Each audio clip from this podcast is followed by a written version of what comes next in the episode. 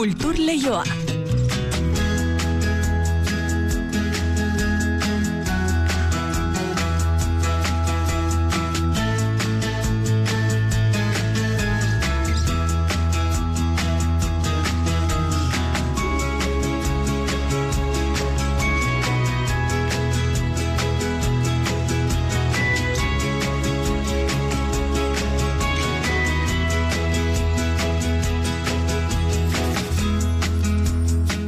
Aipatu dizuegu baita ere albistegi abiatu dugunean, gaur kultur lehioan izpide nagusi izango genuela, gaztea sariak banatuko dituen, sariak hain zuzen ere, 2008ko, Gaztea sariak Bilboko Euskalduna jauregian egingo duten ekitaldian, eneriz gorrotxategi arratsaldeon. Arratsaldeon bai maite, ala da izan ere publikoak emandu, emandu potua, emandu bere iritzia, eta hori kontuan hartu eta banatuko dira gaur zazpi sariak artistarik, abestirik, bideoklipik, diskorik eta zuzenekorik onena, baita artista berririk onena, eota zale gehien mugitzen dituen artista sarituko dituzte.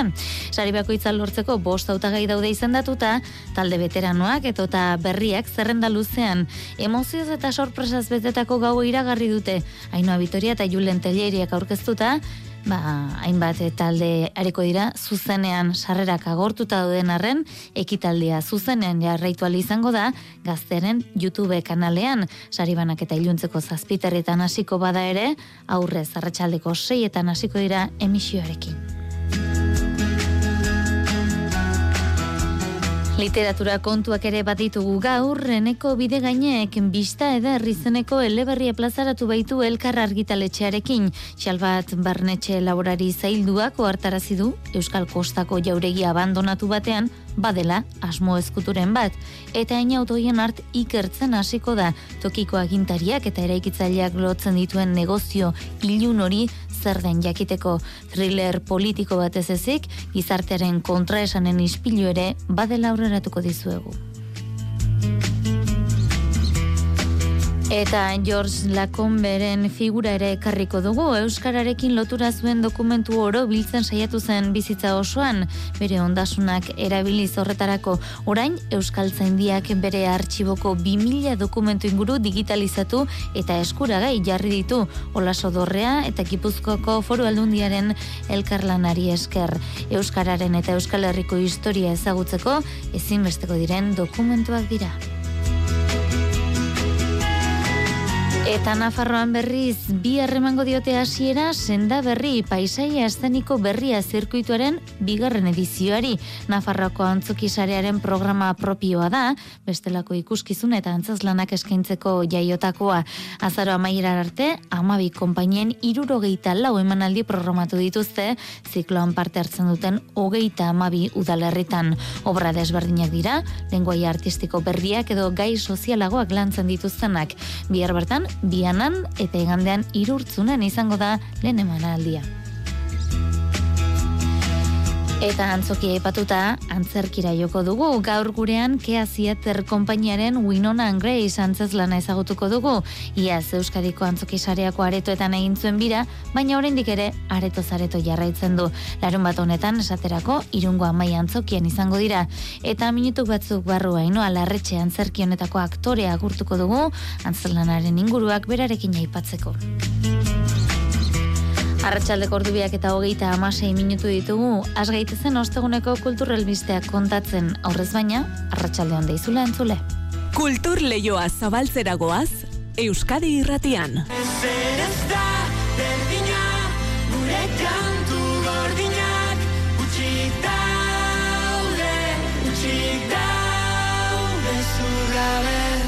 Bai, nork esango zuen, ba, biztu genuen sutan, erreko ginela.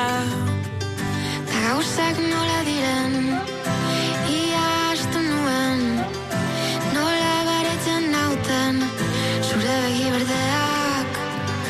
Bi urteko utsunearen ostean bueltan dira gaztea sariak euskal musikan azken urteko talde edo bakarlaririk onena edo egin den diskorik kanturik edo eta bideoklipik onena zein izan den ebatziko dute Bilboko euskaldunan musika bera izango da ardigunean entzuten ari garen bulegoren kontzertu berezi iragarri dute baina sua neomak ETS Sune eta Merina Grisen zuzeneko emanaldiak ere izango dira. Iker Zabalak ditu xetasun guztiak Euskal musikaren gau handia izango da Euskaldunako ogoltza hartuko duena, baina gazteako YouTube kanalaren bitartez zuzenean munduratuko dena. Xavier Dontel gazteako zuzendaria da. Euskal musikaren topaketa hau berreskuratu nahi genuen, modu eh, erraldoian egingo dugu, fotokolar izango dugu, bertan Euskal Herriko artista gehienak pasatuko dira. Euskal artista berri eta esain berrien ekarpen bereziak izango ditu, kolaborazio bereziak, mashapak, oso ikusgarri izango dana, bertatik ikusteko Euskaldunatik bertatik eta eta etxetik ere bai, eh, YouTubeetik ere.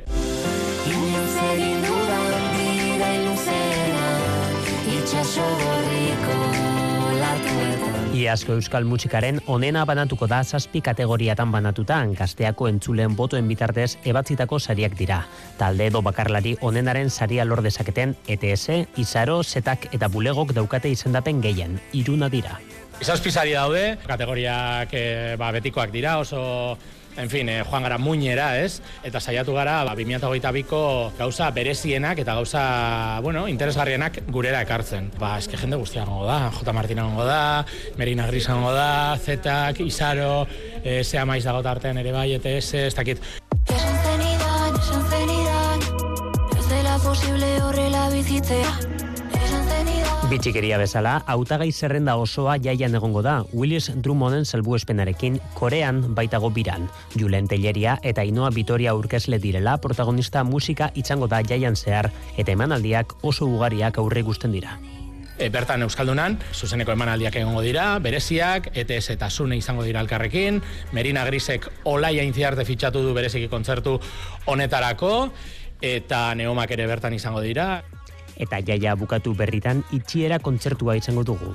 Bulegoren kontzertuari izango da, kontzertu berezia izango dana, sekulako estenagografiarekin atzo, estenatokia ikusi nuen eta flipatu egin nuen.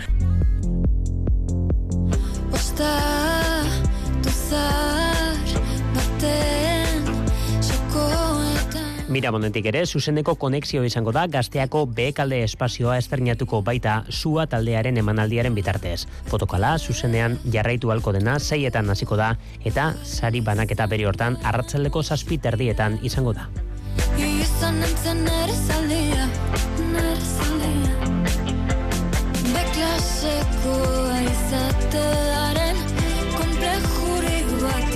Ba, musika ipatuz jarraituko dugu, baina estiloz erabat aldatzeragoaz. Noelia Ibañez mezzo soprano gazteiztarra izango da, batura zikloko irugarren kontzertuan protagonista. Frantzian finkatuta, Ibañez duela amar urte aterazen Euskal Herritik bere kantu ibilbideari ekiteko, eta orain jaiotarrira itzuli da kontzertu liriko hau eskaintzera. Errepertorioan Euskal Doinuak eta atzerrikoak uztartuko dira, eta Ibañezek ondoan izango ditu, Maider Ronkete sopranoa eta Franco Cavalleri piano jotzailea. Emanaldia larun batean izango da, martxoren lauan gaztizko Jesus Guridi Konservatorioan, mailu zola kontatuko digu. Batura zikloak euskal musika jarri nahi du erdigunean eta oraingo honetan emakume musikagileak ezagutaraztea du helburu. Josu Okinena, zikloaren zuzendari artistikoa. Hirugarren ediziontan e, gaia da emakumea eta euskal musika. Orokorrean, batura zikloak proposatzen duna da euskal musika programatzea nazioarteko mailako errepertorioarekin batera eta guk e, uste dugu e, benetan oraindikan ba, lan asko dago egiteko ba, emakumearen musika jakinarazteko. Kontzertu honek emango du bidea Juli Adrian Karrikaburu edota Felix Labilaren musika ezagutzeko. Noelia Ibañez mezzo sopranoa izango da protagonista eta ondoan izango ditu, Maider Ronkete sopranoa eta Franco Cavaleri piano jotzailea. Maider eta Franco Noeliarekiko ba, oso konpainia ona izango da ba, Noeliaren abotsa entzuteko eta Noeliaren e, jakintza ezagutarazteko baitare. Amar urte kanpoan pasa ondoren etxean kantatzeko aukera izango du ba Noelia Ibainez gazteiztarrak. Oso gustora dago bere musika ikasketak abiatu zituen kontserbatorioan eskainiko duelako kontzertu hau. Duela amar urte, Rumaniara lehenengo, Ginebrara gero eta Frantzian azkenik eh, burutu ditu bere ikasketak eta bertan ari da bere ibilbidea garatzen. Gazteizen kantatzeko momentu ona dela uste du eta urte hauetan ikasi duen guztia bertan erakusteko une egokia dela adierazi digu. Niretzako uh, esan dut, niretzako zoragarria da hemen izatea, hemen abestea uh, kontserbatorioan ikasi nuen uh, tokian. Orain da momentua niretzako uh, momentu artistikoa, momentu uh, musikari bezala. Jendeari zerbait egin uh, dudan trajektoria aurkesteko. Larun batean izango da kontzertu lirikoa Jesus Guridi Kontserbatorioan, arratsaldeko zazpiter dietatik aurrera, sarrerak salgai dituzue.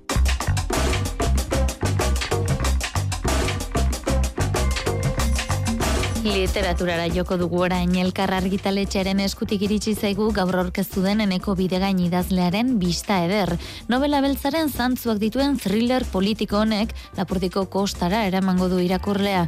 Non belbedere jauregiko azken jauna hiltzean eraikitzaile promotore batzuek etxe abandonatua eskuratu nahiko duten. Einautoien artizeneko kazetari batek egitasmo turistiko horren inguruko ikerketa biatuko du eta ikerlan horretan jauregiaren iragan ilunarekin topo egingo du bertako familiak ezkutatzen dituen sekretuekin. Ainoa agirre kontatuko dizkigu, xetasun gehiago. Gaur kazetarako lan egiten duen Einaut Oienart kazetariari egokitu zaio, eraikitzaile promotoreek eta tokiko agintariek eskuartean darabilten negozio iluna ikertzea. Herrian aldekoak eta kontrakoak daude eta gazteek utxik zegoen jauregia okupatu dute. Eneko bide gain. Gaztelo horren inguruan badago proiektu bat, polemika piztuko duen proiektu bat, eta kazetari batek ikertuko du bai proiektu horren inguruan, eta bereziki gaztelu horrek dituen sekretuen e, inguruan. Ikusiko dugu gaztelu honek sekretu asko gordetzen duela, denboran zehar zabaltzen direnak, eta e, bueno, gero azkenean ari mutu joi guztiak lotzen dira. Turismoaren gehiagikeriek piztu duten gatazka soziala izango daba, bista eder novelaren abia puntua, baina thriller honetan beste hainbat gai ere ukitzen ditu idazleak. Pertsonaia asko eta hainbat geruza dituen novela mardula da. Bergmandua familiaren historiaren bidetik Euskal Herriaren historia, bereziki iparraldeko biztanleen historia ezagutzera ere eramango gaituena. Nafarroako erresumatik hasi eta Algeriako gerraraino.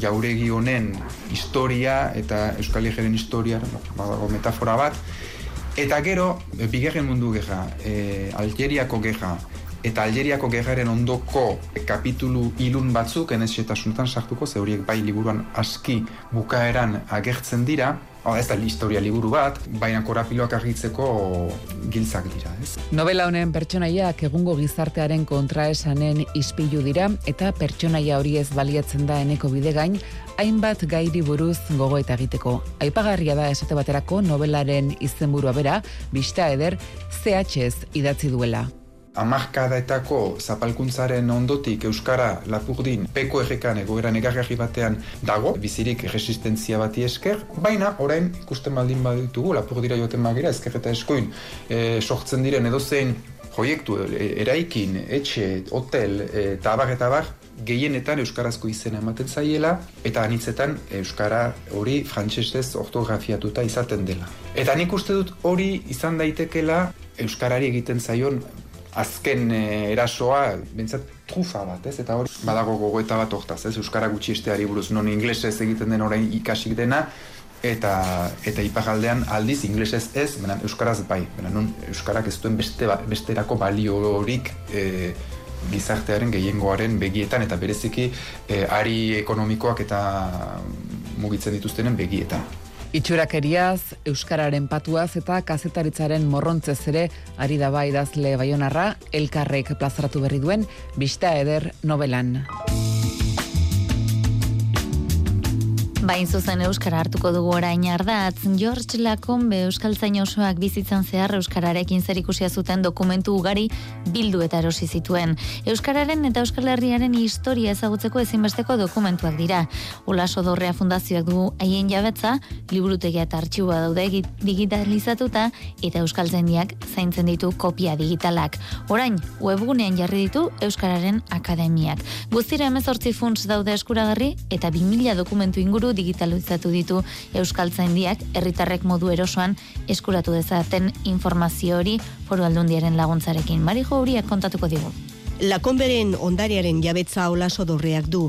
Berrogeita marreko amarkadan salgai jarri zen Euskal Zainaren artxiboa eta liburutegia. Horren berri izan zuten Telesforo Monzon eta Josefa Ganuza senarremazteek eta eros egin zuten. Euskal Herritarren esku gelditu zerin. Olaso dorrea fundazioa sortu zuten eta honen esku dago ondarea beraz. Bertan gordetzen da gaur egun agiritegia edo artxiboa eta liburutegia Euskal Zaindiaren asko liburutegian. Maite aristegi da Olaso dorrea fundazioko patronatukidea. Basekiten izugarrizko altxorra zela bere, bere liburutegia eta bere agiritegi guztia. Eta orduan, eren borondatiaren nahi asan hori e, Euskal Herriaren esku, Euskal Herritarren e, e, esku jartzia. Eta horretarako ba, izugarrizko esfortzua egin zuten, saltzera ezi joan berarreba eta erosi egin zuten, kilo bate urreren truke, et balio ba, handia orduan ere. Eta orduan, bueno, esan behar da, benetan altxor badala, ondare izugarri badala, Guztira emezortzi funts daude, eskuragarri eta 2000 dokumentu ingurun digitalizatu ditu Euskal Zaindiak. Euskararen eta Euskal Herriaren historia ezagutzeko ezinbesteko dokumentua gordetzen ditu artxibonek. Besteak beste, xauren kantutegia edota Luis Lucien Bonaparteren gutunak baita dokson hizkuntzalari ingelesak Euskararen inguruan jasotakoak ere. Altxorra dela nabarmendu du baita Miriam Urkia Euskal Zaindiaren gipuzkako ordezkariak ere. Lakonbe kurtetan berak erosiak zitun e, beste, bueno, orain aurkeztu ditugun emezortzi funts hoiek bere diruarekin erosizun gauza asko, e, dena berreskuratuzun eta egia da, e, ematen digun irudia euskeraren aldetik, literaturaren aldetik eta baita historiaren aldetik ere ikaragarria dela. Ikaragarrizko altxorra da. Aitor Maritxalar teknikari eta informatikoak egundoko lan egin du modu errezean denen eskura informaziori jartzeko eta sarean erraztopatzeko ala nabarmendu du Miriam Murkiak. Beti entzun izan dugu hor badago Luis Luciano Bonaparte printzea, badago Doxo, e, Banei Xujar, ezagutzen ditugun autorek dira, baina ez dakigu zer dagon haiena. Orduan ezin gera zerbait konkretua bilatzera joan. Hemen aukera horregatik jarri da oso modu erakargarrian, zuk ikusten dezun zer dagon eta zuk aukeratzen dezu. Zer ikusi nahi dezun. Eta gutuneria, eta don, ikaragarria da iztegitxoa, garai hortakoak, ez dakizkigunak, ez ditugu ezagutzen orduan, ezin gera hoien bila joan, e, gauza asko ez dakigulako existitzen diranik. Horregatik da, e, hain baliagarria dena erakustea eta norberak hautatzea eta gero jungo gera, bagoizak ikusten. Eta hitzaldiekin eta erakusketa batekin osatuko dute prozesua.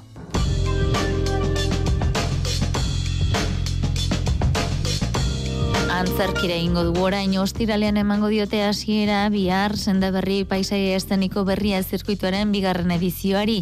Nafarroako antzoki sarearen programa propioa da, bestelako ikuskizun eta antzazlanak eskaintzeko jaio zena.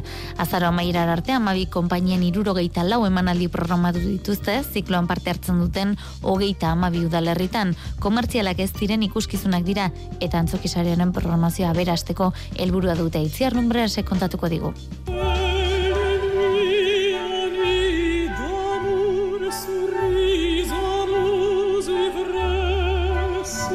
Senda berri zirkuituaren bigarren edizioari hasiera emango dio Iluna konpainia Nafarraren Persefonek indarkeria, abusua, justizia eta mendekuari buruz hitz egiten duen antzeslana. Azaror arte, hogeita mabi udalerritara iritsiko den programaren lehenengo proposamena izango da. Iker etxea zirkuituko kudeatzailea gure bazkide diren gune estenikoetara bestelako edo ohikoak ez diren proposamen estenikoak bidaltzea da helburu.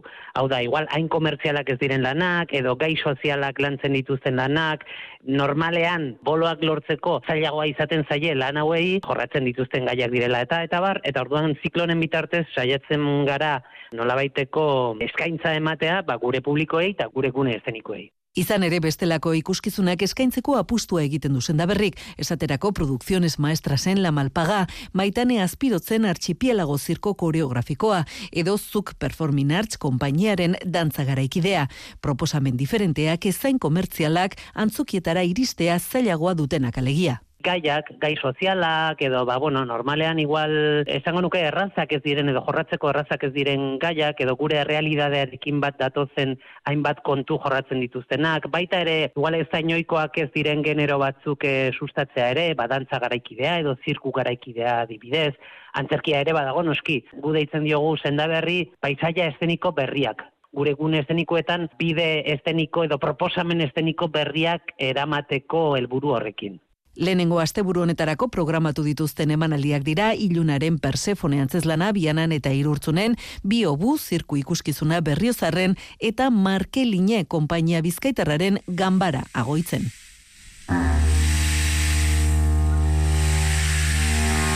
kasu honetan emakumea eta tradizioa edo, edo landetxetan edo alako baserrietan egiten zen bizitzari omenaldi bat edo dela esan daiteke. Programazio osoa irubebikoitz sendaberri.com webgunean eskuragarri. Kultur leioa Euskadi irratian.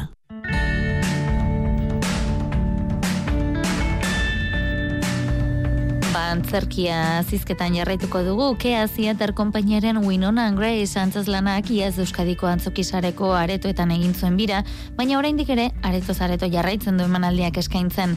Larun bat honetan esaterako irungo amai antzokian izango dira, baina antzerkiaren ondik norakoak azaltzeko gurekin dugu holtza izango den bi aktoretako bat. Ainoa lerretxe, ainoa Arratxaldeon, ainoa artetxe barkatu. Arratxaldeon, bai, eta ongi etorri kulturleiora. Eskerrik asko. Bueno, nan Grace Antzeslenak bi aktore gazte islatzen ditu, zuzendari famatu baten etxean esnatzen dira gau luze eta zoro baten ostean giltzapetuta. Beraz elkarrekin egotea besterik ez dute. Hori da ardatza, ez da? Hori da bia puntua. Mhm. Hori da, bai.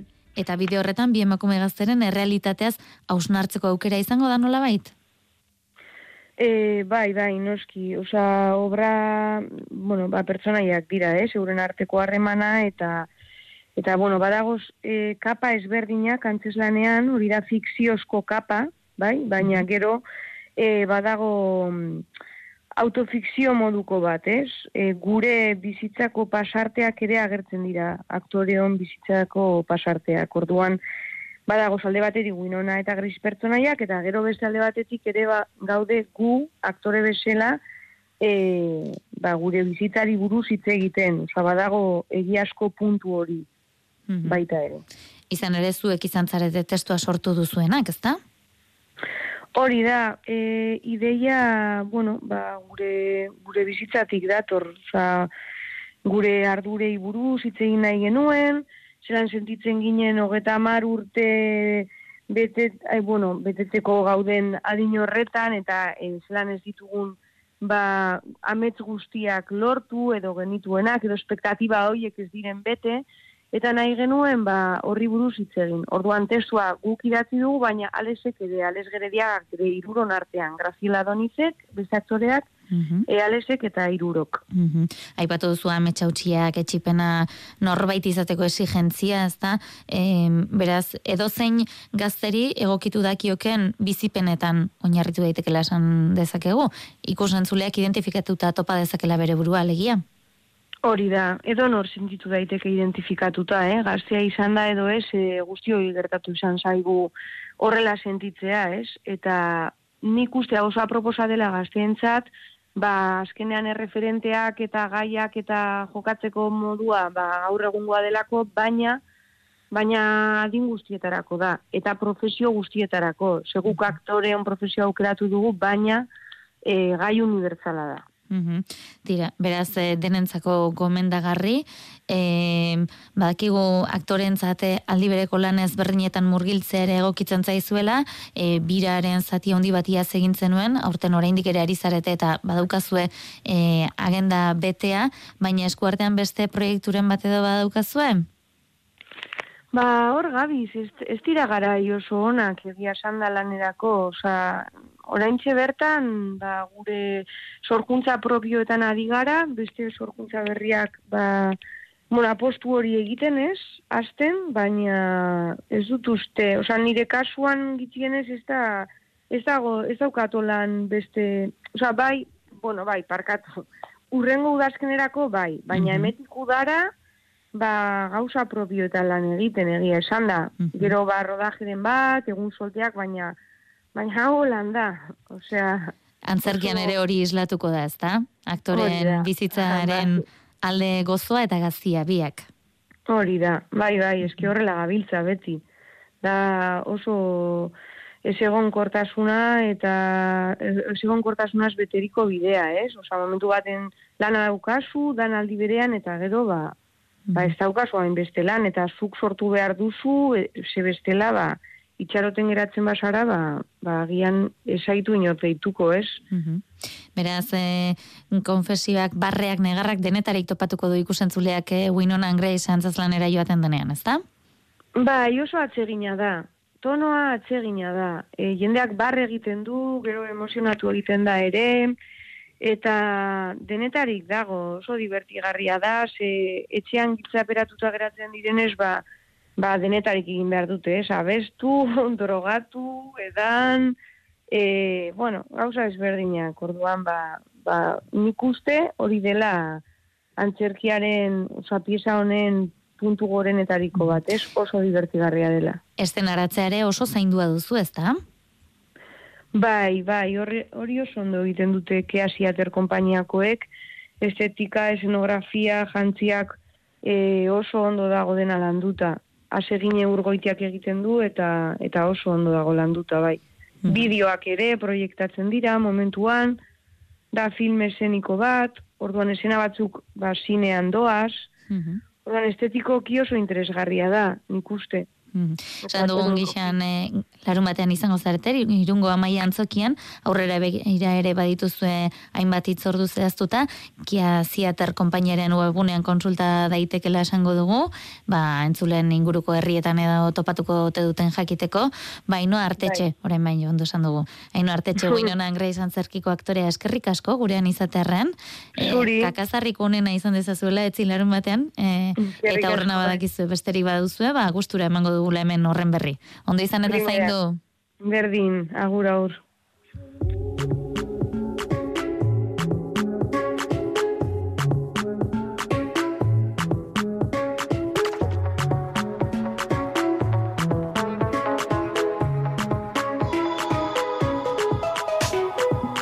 Ba, iruñera begira jarriko gara, gaur amaituko baita bertsoaroa bertsolaritzari eskenitako zikloa iruñean eta bukatzeko itzortu berezia prestatu dute geltokin, lehenbizikoz bertsoaroan bertsoa faria, eta ez nola nahikoa bertsoa fari sensoriala. Nerea Ibartzabal, alaz neuntxalo eta sustraiko linariko dira bertxotan, eta Andar Perez Nafarrako bertxozal elkarteko koordinatzailea da bertso afariek e, normalean afaria izaten dute eta falostean izaten da saioa, baina ez du lotura zuzenik izaten, esan dezagun, ba, mai gainean eskaintzen den horrekin. Bueno, gure kasuan ikusi genuen, ba, bueno, bazela aukera bat, baliatzeko, ba, geltokik bere proiektuaren oinarrian ere badago la inguruko ekoizle ekologikoekiko harreman hori, eta, bueno, ba, sare hori baliatu genezakela, ba, produktu hoiek beraiek baliatzeko ere bertxotarako, ez? Oraindik bada, eh? Txartelen bat norbaitek noain joan nahiko balu, geltoki.red webgunean eros daiteke. Eta hori esan da, bagoaz, bihar ondo izan, zein du?